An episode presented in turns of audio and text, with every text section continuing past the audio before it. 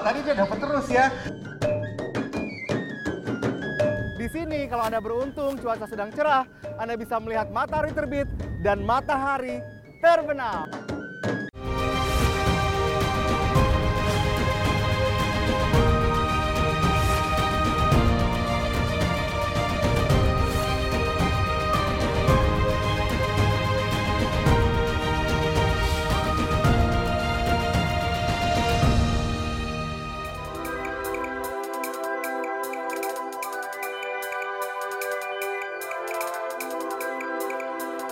Kapal ini akan membawa saya ke Banda Neira, Kabupaten Maluku Tengah.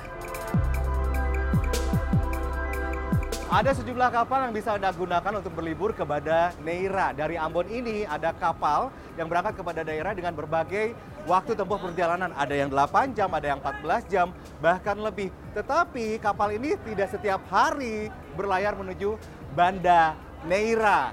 Nah, ada juga loh selain kapal, pesawat udara. Ini waktu tempuh perjalanannya bisa satu jam perjalanan saja untuk terbang ke Banda Neira. Tapi itu pun lagi-lagi pesawat tidak setiap hari terbang. Itu pun kalau dapat tempat duduk ya, karena gampang sekali habis tempat duduknya karena jumlah seatnya terbatas. Jadi tips bagi Anda yang ingin berlibur ke Banda Neira adalah lakukan perencanaan jauh-jauh hari ya, memastikan dan memesan tiket moda transportasi itu harus diprioritaskan.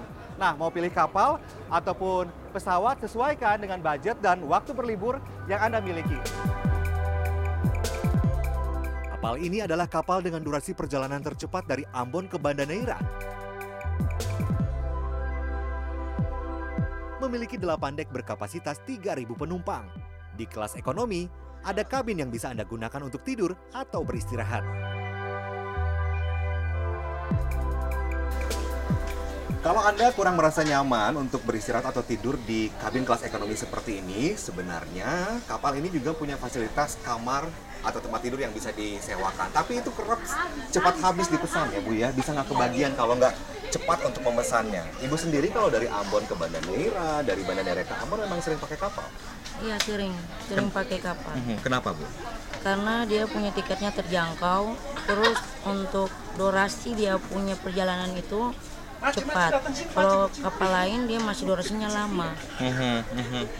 Murah ini menjadi alasan mereka ini lebih memilih untuk naik kapal ke Banda Neira dibandingkan dengan naik pesawat ya Bu ya. Karena kalau Iya, naik iya. pesawat ongkosnya bisa sekitar 330 ribu rupiah dan juga mereka mempertimbangkan alasan keselamatan ya. Mereka lebih merasa aman kalau naik kapal ke Banda Neira. Ya Bu ya gitu ya. Iya. Ya.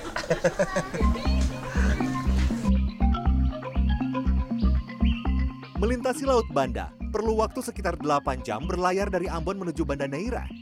Namun ketepatan waktu tiba tergantung kondisi angin dan gelombang laut. Karena angin kencang, kapal yang saya tumpangi sempat sulit berlabuh saat tiba di Banda Neira. Ada tips nih bagi Anda yang berencana melakukan perjalanan ke Banda Neira menggunakan kapal. sebaiknya pada bulan-bulan Mei. Bulan Mei, kemudian bulan Agustus sampai dengan September. Eh, biasanya laut dalam kondisi tenang. Kemudian eh, eh, hujan agak agak jarang. Kalau kita dari Ambon biasanya angin tenggara. Angin tenggara yang diikuti dengan eh, laut bergelombang sehingga kecepatan kapal menurun ya. Sehingga waktu tempuhnya agak sedikit lama.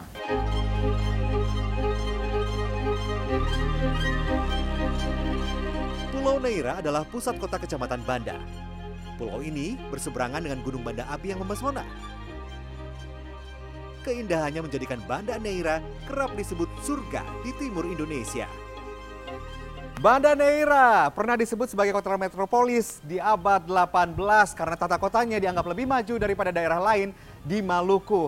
Ada banyak bangunan peninggalan masa kolonial Belanda di Banda Neira. Sebagian menjadi milik perorangan, dijadikan toko atau bahkan restoran. Sebagian lagi dijadikan cagar budaya. Gereja tua Neira menarik perhatian saya. Gereja berbentuk persegi panjang bergaya Eropa ini dibangun pada 20 April 1873 oleh misionaris asal Belanda, Maurits Lancius dan John Hooke. Uniknya, ada 30 nisan berbahan batu andesit di lantai ruang ibadah gereja ini. Masing-masing nisan memiliki tulisan berbahasa Belanda. Banyak orang menganggap gereja ini dibangun di atas kuburan prajurit Belanda. Namun sebenarnya tak demikian. Jadi sebenarnya nisan-nisan di bawah ini uh, makamkah atau hanya sekedar prasasti saja? Uh, nisan-nisan di sini ini hanya sekedar prasasti atau monumen peringatan terhadap orang-orang penting di masa VOC Belanda pada saat itu yang pernah menjadi gubernur atau jabatan jabatan tertinggi di Provinsi Van Banda pada saat itu. Mhm. Nah, sehingga ketika pembangunan gereja ini di tahun 1873, ini dibuatlah monumen-monumen ini atau mungkin uh, monumen yang ada di bawah sini ini, ini dipindahkan dari kuburan mereka yang lama ke sini sebagai bentuk peringatan bahwa mereka itu pernah menjabat sebagai orang-orang penting. Mhm. Nah, sebenarnya uh, kalau mengacu pada era-era awal kedatangan orang VOC di Banda, seperti yang ada di Pulau Ai di Gereja Bethlehem yang dibangun tahun 1611, itu kita bisa lihat bahwa di dalam gereja itu sendiri tidak pernah ada kuburan di dalam gereja. Justru kuburannya ada di samping gereja semua. Nah, sehingga dalam kepercayaan mereka bahwa kuburan yang dekat dengan gereja itu berarti dia itu akan dekat dengan Tuhan. Gereja ini memiliki sebuah balkon yang juga digunakan untuk beribadah, namun hanya dilengkapi beberapa kursi. Jadi dalam ibadah orang-orang Belanda ini beribadah di bawah di ruang gereja ini sementara untuk balkon ini ini adalah tempat khusus bagi orang lokal uh, di Banda. Jadi orang-orang lokal, pekerja-pekerja yang bekerja di uh, orang Belanda ini, pekerja rumah tangga atau apa pun, mereka yang beragama Kristen akan beribadah di balkon ini sementara orang-orang uh, Belanda atau majikannya beribadah di bawah sana.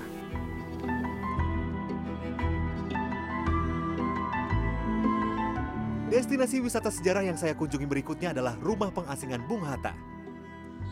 Siapa yang tak kenal dengan Muhammad Hatta, pejuang kemerdekaan dan menjabat sebagai wakil presiden Indonesia pertama. Di rumah inilah Bung Hatta pernah tinggal saat menjalani hukuman sebagai tahanan politik kolonial Belanda selama enam tahun, mulai 1936 hingga 1942.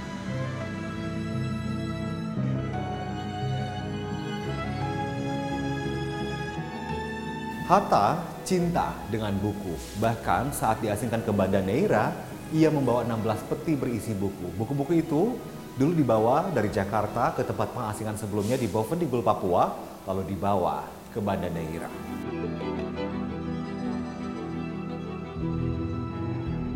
Teras bangunan belakang rumah, terdapat meja dan kursi yang masih tertata rapi. Saat pengasingan bersama Syahrir, Hatta membuka sekolah sore di Banda Neira. Di sini ada papan tulis dan beberapa bangku kayu. Jadi waktu itu mereka mengajari anak-anak Banda mulai dari aritmetika hingga bahasa Inggris.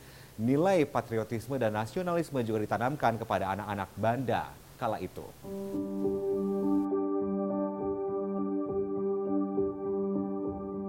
Tahun 2008, Kementerian Pendidikan dan Kebudayaan menetapkan bangunan rumah pengasingan Bung Hatta sebagai cagar budaya dari Provinsi Maluku. Namun, kurang terawat.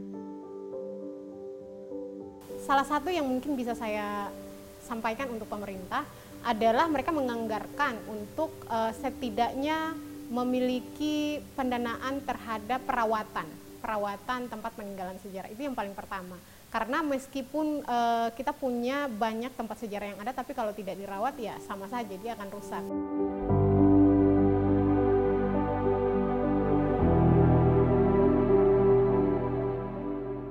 lebih banyak yang bercabang yaitu dari jenis Acropora. Ada juga beberapa jenis uh, foliosa atau karang bunga yang berada di kedalaman 3 sampai 5 meter. Tapi yang lebih dominan itu yang jenis Acropora branching ini. Yeay! Ih, jago sekali loh. Tadi dia dapat terus ya.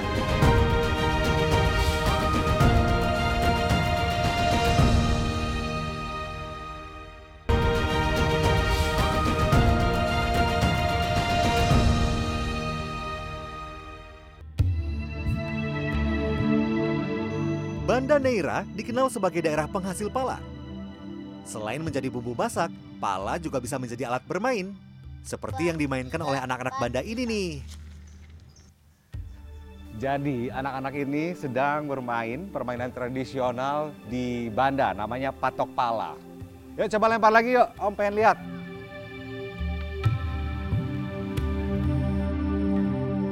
Sebelum bermain, kita tentukan dulu siapa yang mendapat giliran pertama melempar ya. Patok pala adalah permainan yang memerlukan konsentrasi.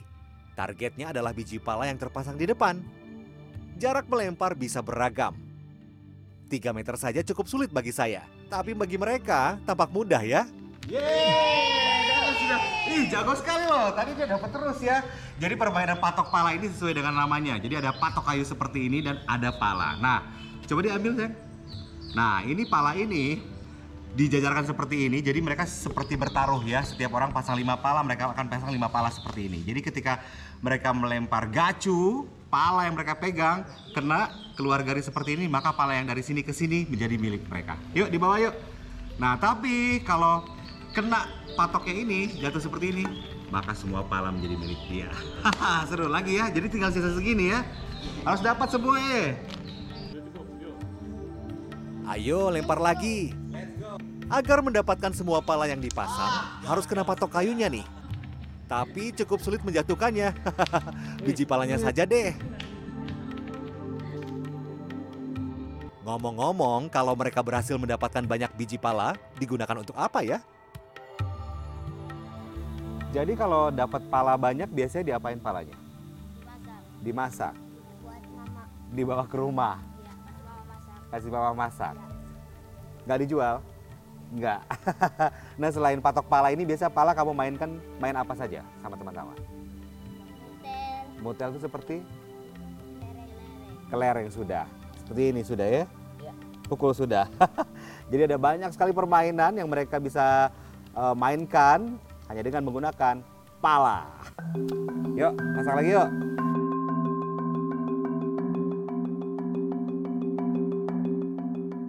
Ada 11 pulau di Kecamatan Banda. Empat di antaranya tidak berpenghuni. Kali ini saya akan berwisata bahari ke Pulau Nailaka. Dari Pulau Neira memerlukan sekitar satu setengah jam dengan menggunakan kapal.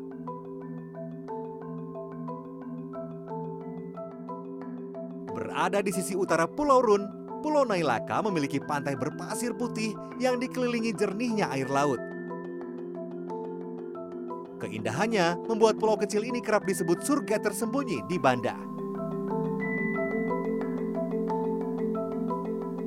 Jadi pulau ini dekat sekali dengan Pulau Run. Jadi kalau air laut sedang surut, kita bisa berjalan kaki menyeberang sampai ke ujung Pulau Run. Tapi itu tergantung musim ya. Saat musim angin barat air lautnya surut pada pagi hari. Tapi kalau musim angin timur air lautnya surut pada sore hari. Satu lagi kelebihan Pulau Nailaka. Di sini kalau Anda beruntung cuaca sedang cerah, Anda bisa melihat matahari terbit dan matahari terbenam. Uh!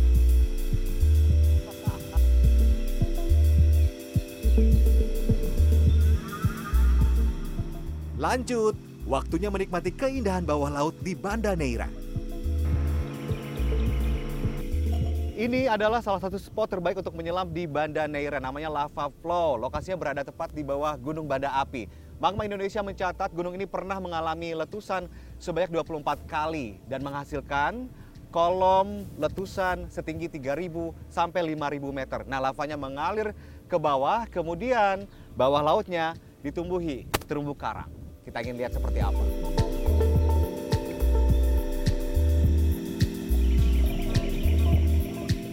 Ah, indahnya. Pemandangan bawah laut di kaki Gunung Banda Api ini memanjakan mata saya. Hamparan terumbu karang tumbuh subur dengan kemiringan sekitar 30 derajat ke arah laut lepas. Lebih banyak yang bercabang yaitu dari jenis Acropora. Ada juga beberapa jenis eh, foliosa atau karang bunga yang berada di kedalaman 3 sampai 5 meter. Tapi yang lebih do- dominan itu yang jenis Acropora branching ini. Diperkirakan, aneka terumbu karang di sini tumbuh subur sejak 35 tahun silam, mengingat Gunung Banda Api terakhir erupsi pada 1988. Lokasinya itu berada kan di dekat Gunung Merapi.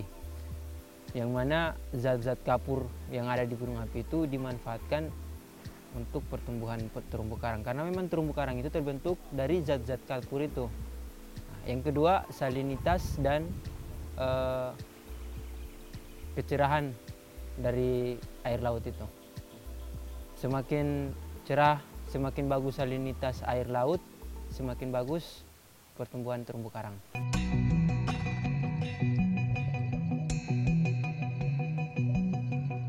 Hasil survei keragaman hayati yang dilakukan organisasi sosial asal Amerika Serikat, The Nature Conservancy, pada tahun 2002 mencatat, perairan Banda Neira setidaknya memiliki 310 jenis karang dan 500 jenis ikan.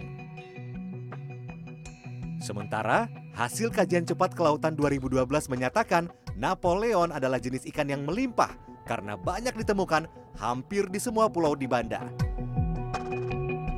Lava flow ini unik sekali. Jadi saya bisa melihat terumbu karang tumbuh di atas batu hitam karena bekas guguran lava.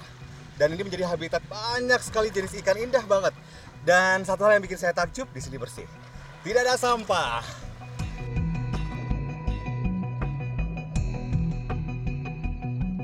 Selain Napoleon, ada banyak jenis ikan yang hidup di perairan ini.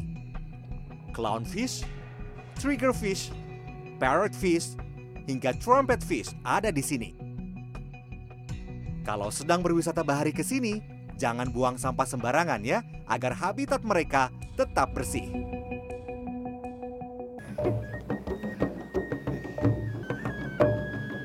Warga pun bisa menari, biasa berpasang-pasangan. Seperti saya dan Mama Nani. Lanjut lagi ya, yuk Ma.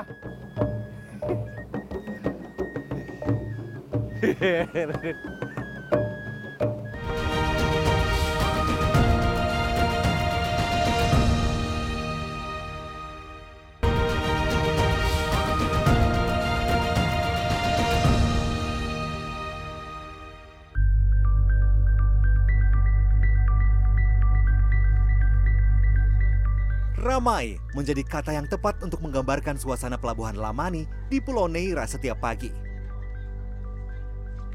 Pelabuhan ini menjadi tempat singgah kapal motor dari Pulau Banda Besar, Hatta, Ai, dan Run.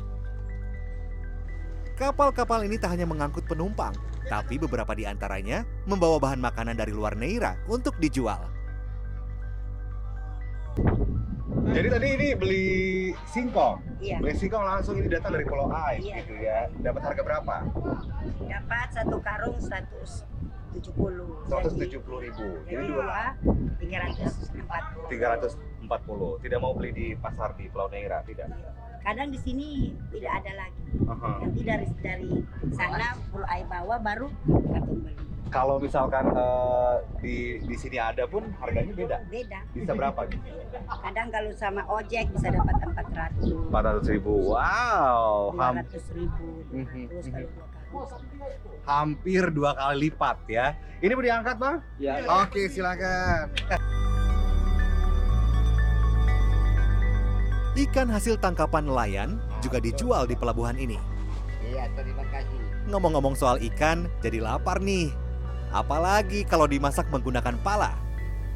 Pala, rempah yang menjadi primadona di Kepulauan Banda. Buah yang satu ini punya banyak manfaat. Daging buahnya bisa untuk bumbu masak, bisa untuk manisan, sementara bunga palanya bisa untuk bumbu masak dan biji palanya juga untuk memasak. Jadi saya mau coba bagaimana daging buah pala ini diolah menjadi kuliner khas Kepulauan Banda, ikan kuah asam pala. Nih yang masak nih, Mama Rini. Mama Rini sudah siap? Ayo kita olah. Untuk memasak ikan kuah asam pala, yang digunakan adalah daging buah pala. Warnanya putih kekuningan. Kementerian Pertanian mencatat daging buah pala bergetah dan bersifat astringensia atau pengerut yang mampu mengecilkan pori-pori kulit. Memasaknya mudah. Irisan daging buah pala yang telah dikupas direbus. Kemudian masukkan serai, potongan daging ikan, cabai rawit, dan bawang merah. Sajikan dalam keadaan hangat ya. Ikan kuah asam pala siap disantap. Tampilannya terlihat sederhana, tapi rasanya menggugah selera. Pas untuk saya yang menyukai masakan ikan berkuah. Sebenarnya untuk dijadikan menu ikan kuah asam pala ini bisa menggunakan berbagai jenis ikan ya Mama ya. Dan ini ikan cakalang ini, aduh dagingnya memang empuk. Ini sama sekali nggak amis karena memang daging buah palanya ini, ini memang rasanya asam sekali dan menyegarkan. Jadi nggak pakai jeruk, nggak pakai asam jawa, kuahnya ini asam sekali. Tepat seperti namanya, ikan kuah asam pala. Hmm. Dan daging buah palanya ini, ini baru dimasak 15 menit ya. Kalau ingin lebih lembut lagi daging buah palanya, ini harus direbus sekitar satu jam. Satu jam. Ini menyegarkan. Hmm. Enak mama? Ya enak. Perjalanan saya lanjutkan ke Pulau Ai. Sekitar satu jam dari Pulau Neira menggunakan kapal. Saya menemui Sanen Hamid di pulau ini. Kakek berusia 68 tahun ini adalah pelestari sawat, musik tradisional di Maluku. Jadi saya juga punya hobi di situ lagi. Jadi saya apa istilahnya saya pimpin ini kalau bisa barang ini jangan dia hilang. Kalau bisa dia turun sampai di anak cucu saya masih semua supaya bisa tahu toh. Karena ini orang tua-tua peninggalan untuk anak cucu yang kita kasih hilang.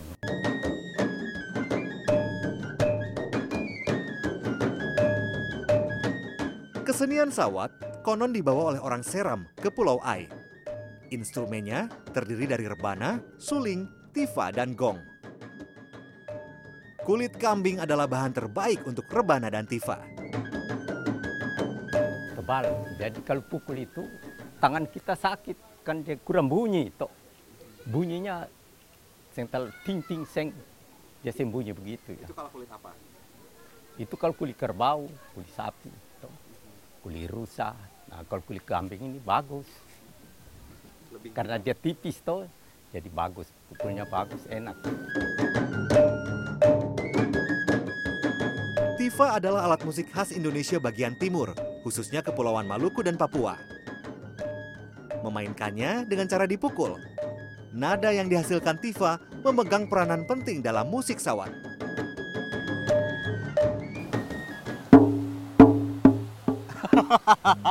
Jadi ini sulit sekali loh. Tifa ini sebenarnya kalau di eh, musik sawat, ini fungsinya untuk apa Om? di di khususnya di sawat. Hmm. Ini untuk ketukan atau seperti apa?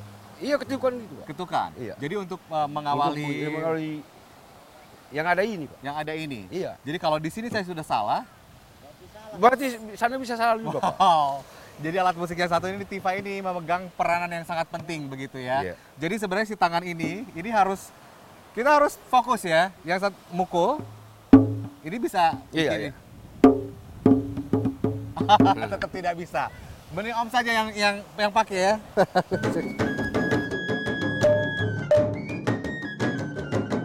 Musik sawat biasanya dimainkan untuk mengiringi tarian pesisir. Orang Banda biasa menghadirkan kesenian ini dalam sebuah pesta, termasuk pernikahan. Kelompok kesenian ini hanya ada di Pulau Ai. Jadi ketika warga di pulau lain menggelar pesta, merekalah yang diundang untuk hadir.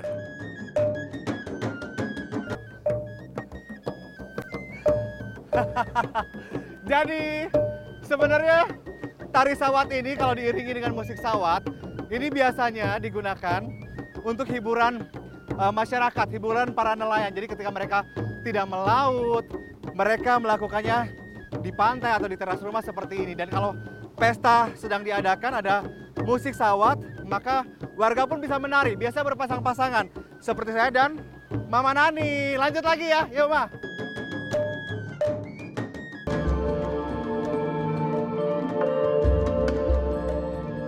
Menari sambil diiringi musik sawat di Pulau Ai menjadi pengalaman yang tak akan saya lupakan.